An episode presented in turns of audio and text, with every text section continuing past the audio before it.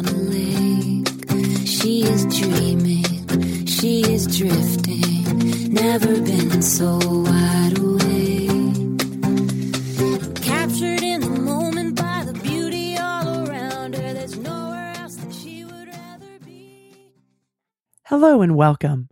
This is Koren Motekaitis, and you're listening to How She Really Does It, the place where inspiration and possibility meet.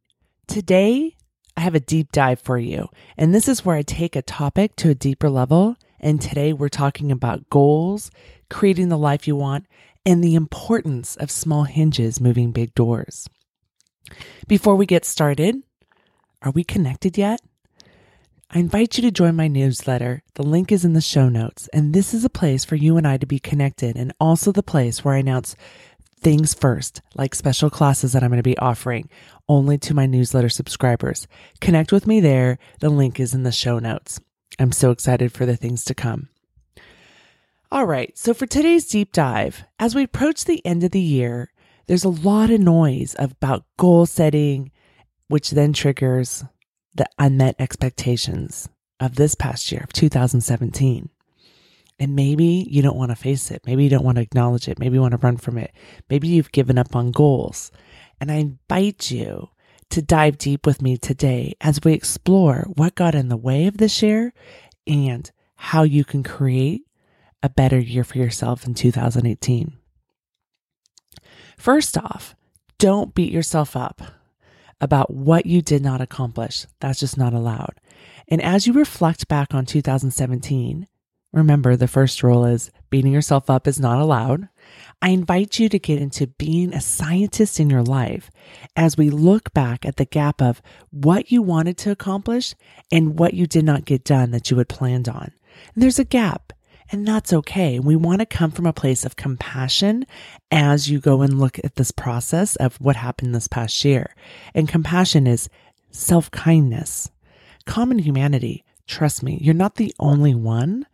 In fact, there's more of you than in the other avenue of goals were met and aligned. So be in this compassionate place as we look at the first thing is ask yourself, whatever the goal was that you had established in 2017, going into 2017 that you wanted to accomplish, and it could be in personal development in yourself. And personal development could be you typically a typical uh, goal for the new year is lose weight, get in better shape, improve my health. It could be personal development of becoming, I mean, you're here at my show. So my show's all about personal development, you know, being the best version of yourself, get letting go of the social selves that we have created because we thought those are the rules for us to be successful and really allowing the uh, essence of who we are to come out. So that would be taking off all that armor that we've built up and all these rules that we played by. So personal development, how have you developed in your own person?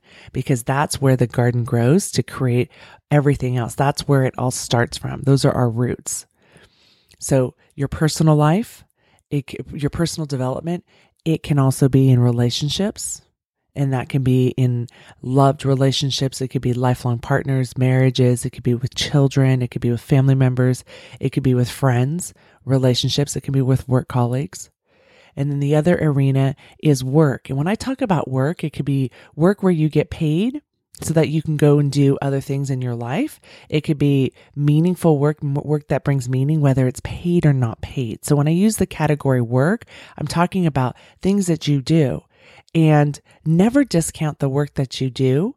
Look at how maybe you have a job that is a job and, and you like it because the benefits, the, the, the money, the health benefits are really important to you and your family but it's not passion filled. But if it allows you to do the passion filled, you can look at it as this is your trust fund.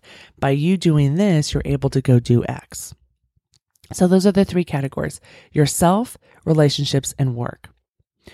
And as we look back, I want you to look at you had this goal or you had these goals in each of those arenas. What was your commitment? Did you really commit to it? Or did you just put it out there and it was supposed to take care of itself one day?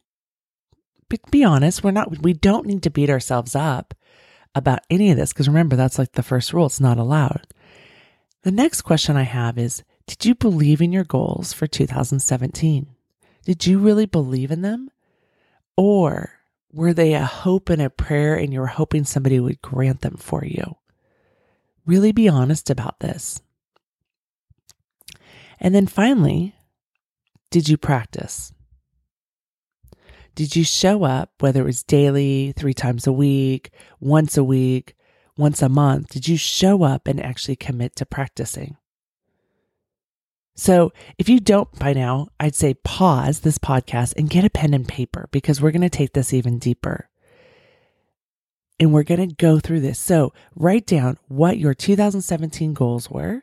Did you have a goal or were you just hoping that somehow it would find you? If we're not clear about where we want to go, how are we going to get there? I always, uh, when I do goal work with clients, I talk about when you put plug into I use Google Maps and when I plug into my I plug in my destination and then I look at the different routes of which way I want to go or I add in stops to see okay how does that fit with my time? I love that new feature or semi new feature on Google Maps. But if I didn't know where I was going Google couldn't take me there. I wouldn't have this clear cut destination. And then the other thing that gets in the way of goals is well I've had this said to me well what if I don't what if I get to that weight but I actually can lose more weight than that. Guess what? When you get to that weight, you can reevaluate. When you get to that income goal, you can reevaluate. When you get to your personal development goal, you can reevaluate. It's not permanent. And the, the one year goal that you're making is actually a small hinge to your life, right? All these years that we have on this planet, a year goal, while my children may think a year is forever away, I can't believe we're heading into 2018 because I remember when the recession first started and I heard Suze Orman say, it wouldn't be out of the recession until 2014, 2015. And I'm like, say what? That seems forever. And here we are going into 2018. 2018, it's blowing my mind.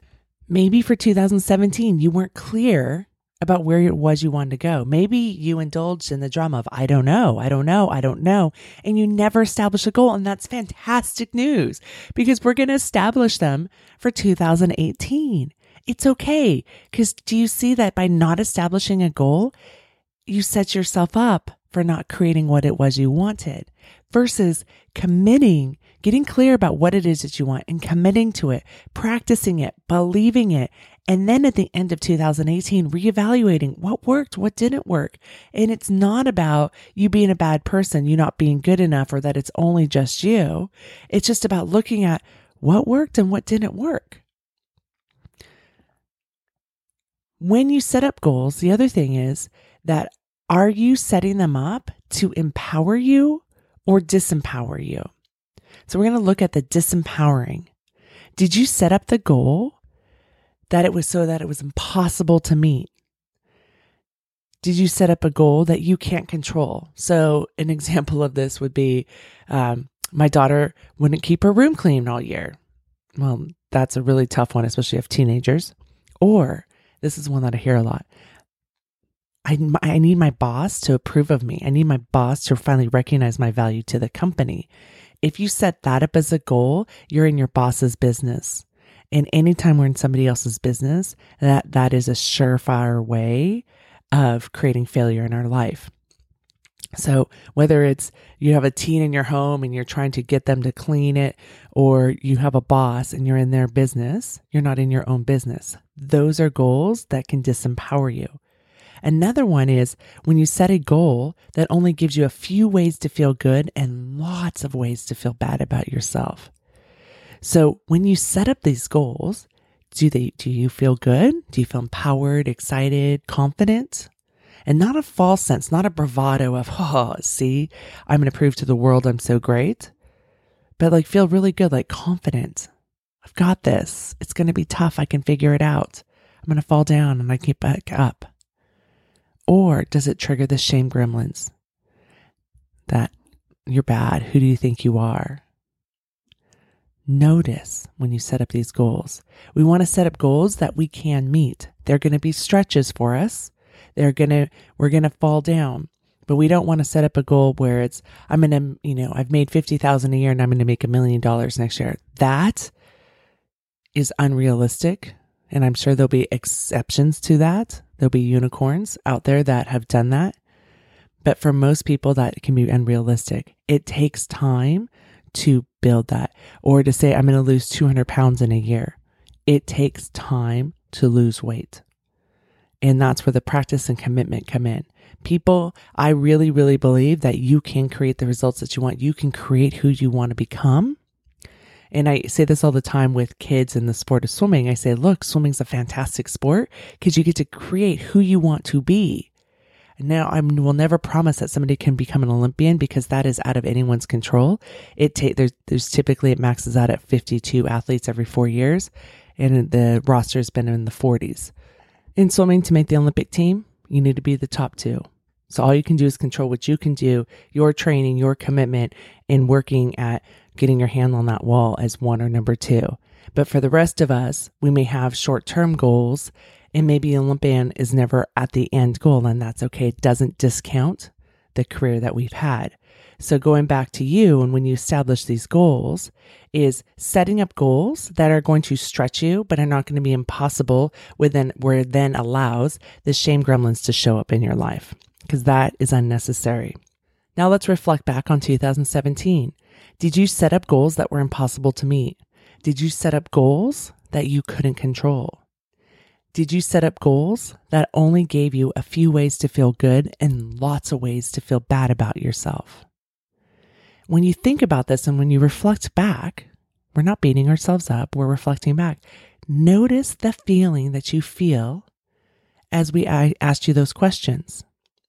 Was it shame, anger, or frustration? More than likely, it was shame. And that's the voice of, I'm not enough.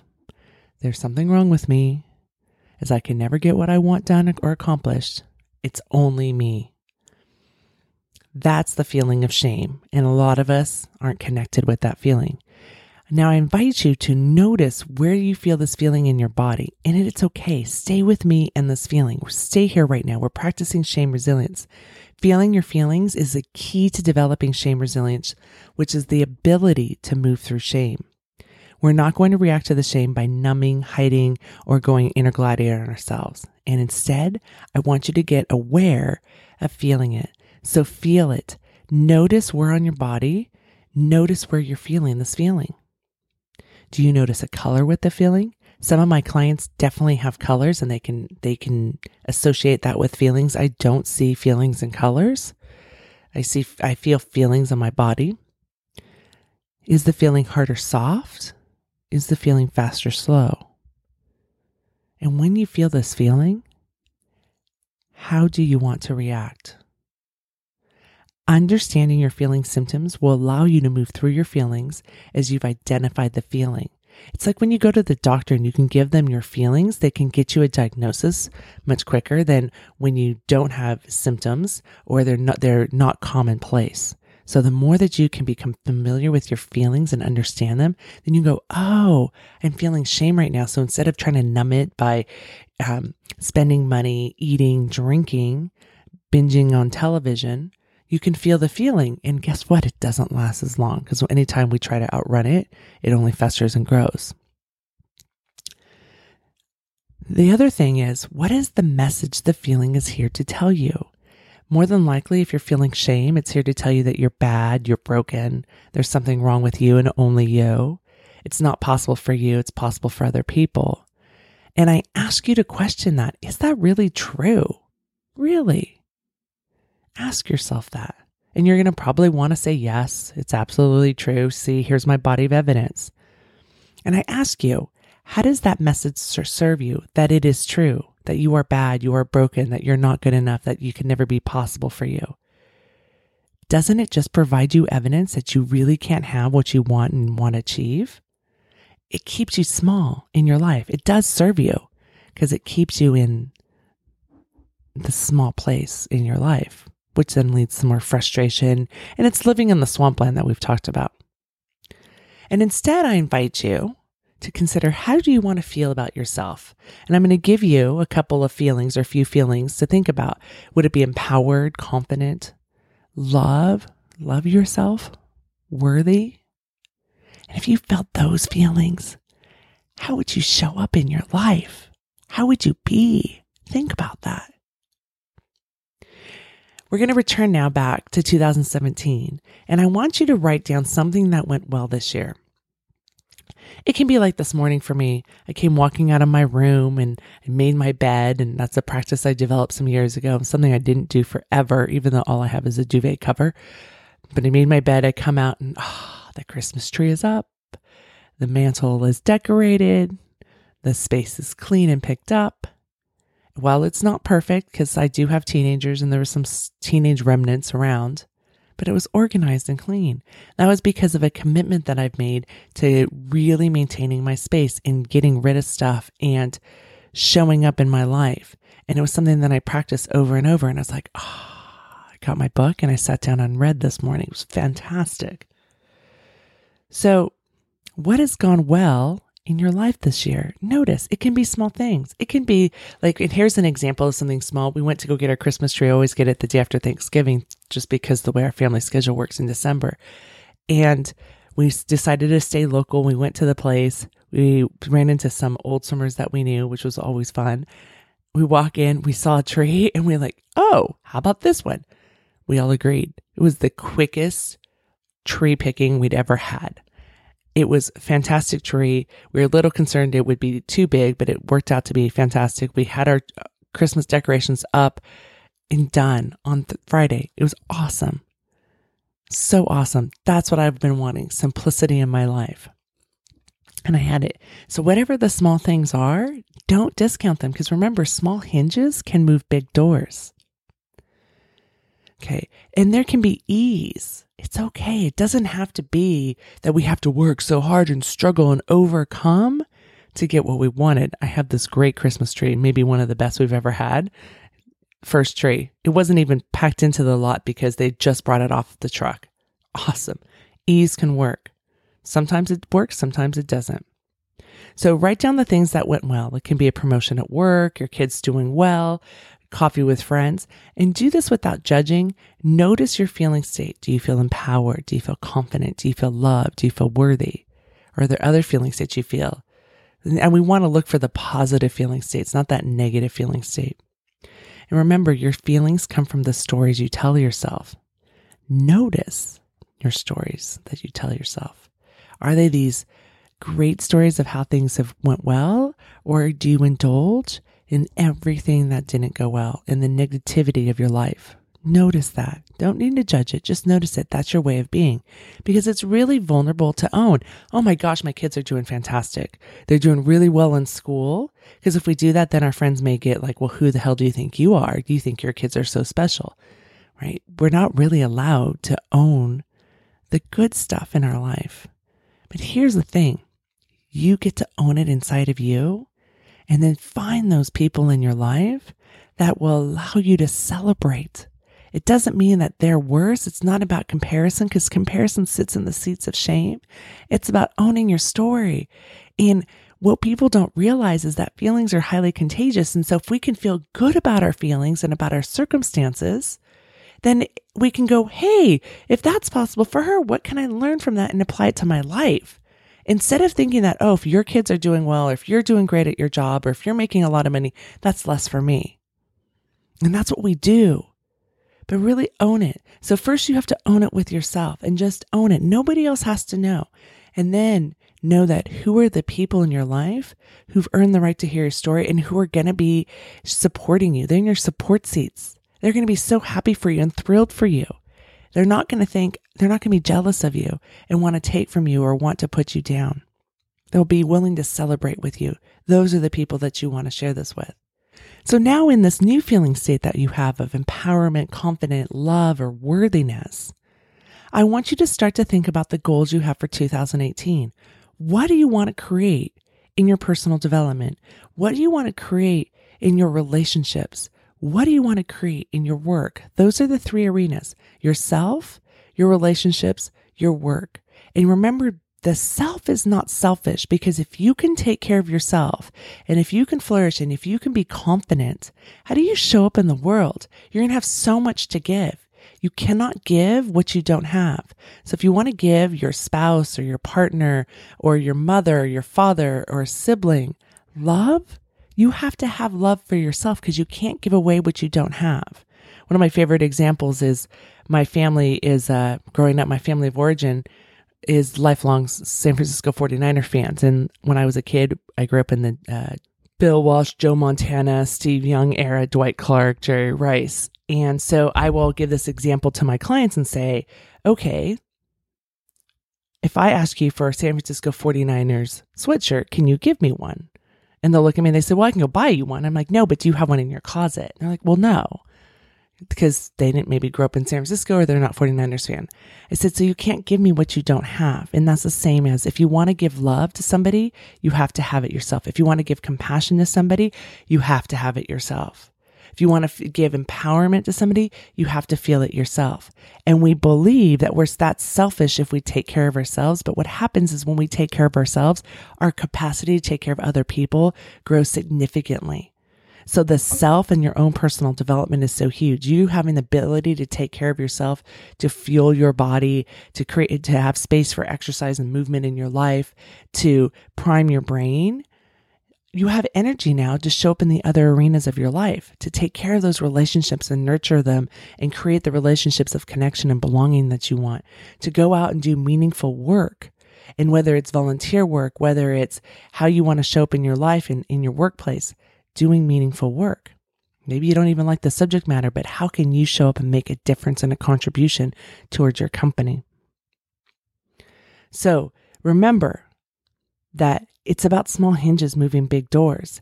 These are the small hinges that will move the big doors of getting yourself in the feeling state you have, believing in yourself, committing to your goal, being clear about your goal.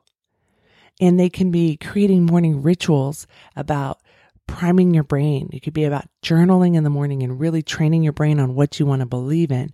Reading things that inspire you, things that open up your brain instead of all the train wrecks that we tend to read about and fill our minds with. Committing to you, committing to yourself, looking at ways to create space for yourself where you commit to yourself. Practicing. It is a practice transformation and change happen, then you have to practice. I can teach anyone how to swim, even somebody who's had traumatic experiences. It takes time and practice. And you believing in yourself. And that goes back to priming your brain. One of the things that I was noticing was this year is I love to read. Well, that's not necessarily true.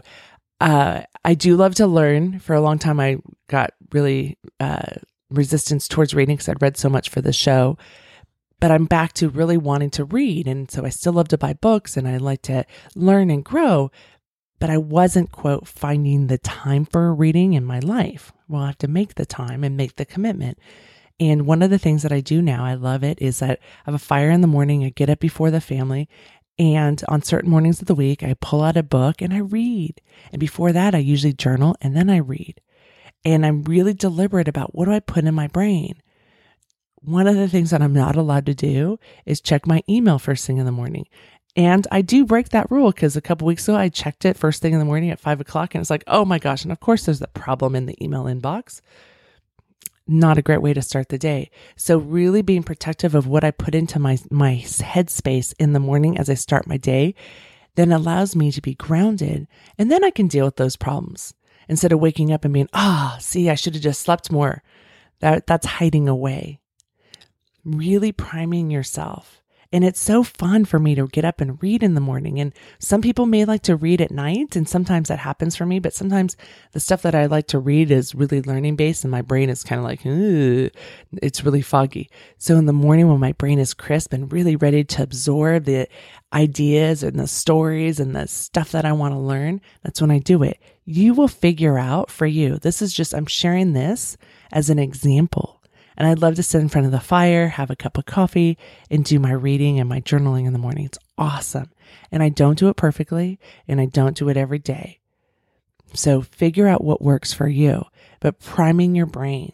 I used to wake up and check like Facebook and email and Instagram, and especially on those Saturdays when maybe I didn't have much going on. And then I get really frustrated and anxious because all of a sudden I'd be like, oh my gosh, it's 9 30 in the morning. I've been doing this for two hours. What a waste. And I don't like to waste time. I don't like to not be productive, even on my days that are have white space. But it was still frustrating because there were other things that I wanted to get done. And then I would start to beat myself up, which is not allowed because that's not compassionate. So, really being deliberate about what do you want to put into that space and allowing yourself to have that time where you're just fumbling around. But I don't like to do that first thing in the morning. So, you'll figure that out.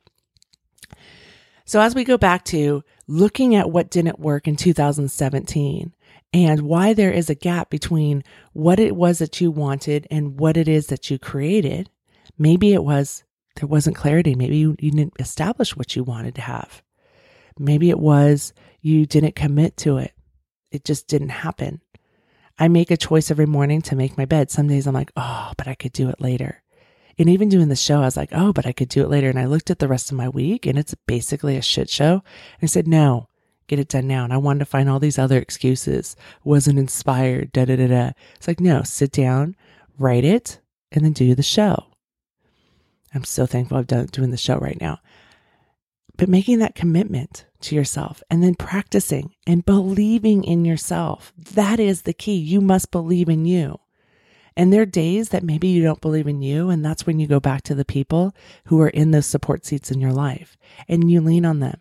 Here's the thing they're going to get tired. You can't always be leaning on them. Come from a person that so heavily in my life from teenagehood through adulthood was leaning on people to give me confidence in myself. One, I could get a little bit of it, wasn't so powerful.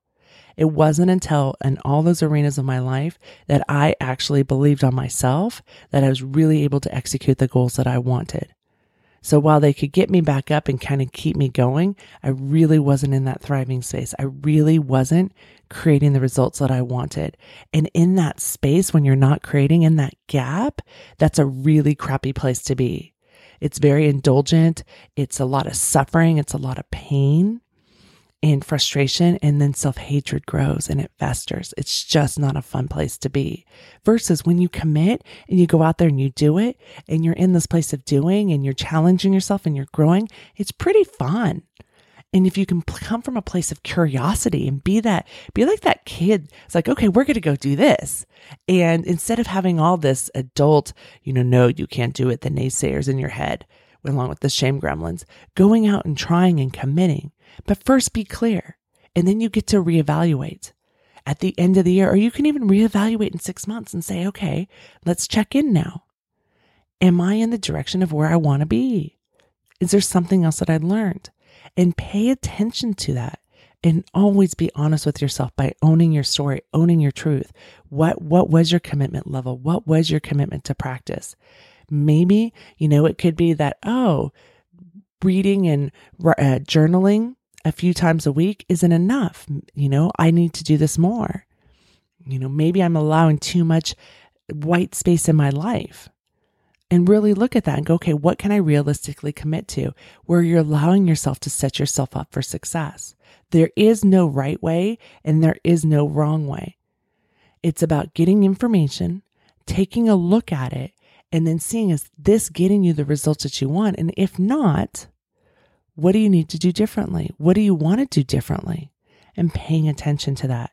And along the way, remember, small hinges can move big doors. So even though you have this goal for 2018 and it can seem like, wow, that's a, you know, big goal or that's 2018, it's a goal of many years. It's your it's your instead of body of work, it's your body of life and these goals that we have, and then you grow upon them. The reason that I can come out to this organized space this morning is because of years of what we've done and established as practices so that this morning I walk out and it's all clean. It wasn't that I de- did this huge decluttering over the Thanksgiving holiday. It was that there have been things slowly and surely. I remember I took Peter Walsh's advice years ago, and I used to be the person who would say, He's Oprah's clutter guy. And frequent guest on the show. And I used to think, oh my gosh, I need to take a week off of work and I need to purge everything and get it all perfect, right? Just like you would see in a home improvement show. And I would have all the zest and gung ho and I'd do it deep and hard and, you know, dig through stuff and get rid of stuff. And I'd get my husband involved for a period of time until he couldn't handle it anymore. And I'd fry and burn in three days and not, it wouldn't be a finish. And then I would say, oh, see, I really couldn't get it done. And one of the most powerful things that Peter Walsh told me, he's told me many, was if you have 10 minutes, clean out a drawer. And then here's what I add to that say, yay me. If you have that drawer, yay me.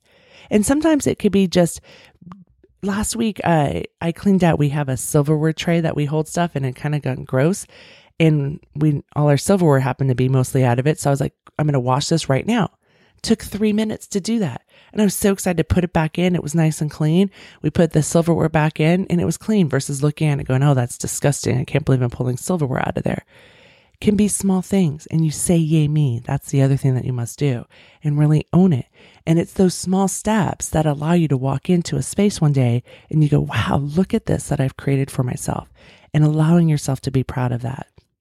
So, whatever avenue it's in, it can be in yourself, in your relationships, and in your work. And notice I'm talking about the face, space that I live in, which for me is really important. And it's not, definitely not perfect, but it's part of my own personal development. That's where I keep that arena. As you establish your goals for 2018, go through this process and really be, when you're writing these goals down, get yourself rooted in a positive feeling state, empowered, confident love worthy, and then create the goals that you want. And remember, it's small hinges that move big doors. Small hinges move big doors. Thank you so much for listening to today's deep dive. Today, I want to hear from you. What did you find most valuable from this episode of Small Hinges Can Move Big Doors? Go to the iTunes link and let me know, or hit reply on this week's newsletter and send me an email. Until next time, I'm smiling big for you. On a lake, she is dreaming, she is drifting, never been so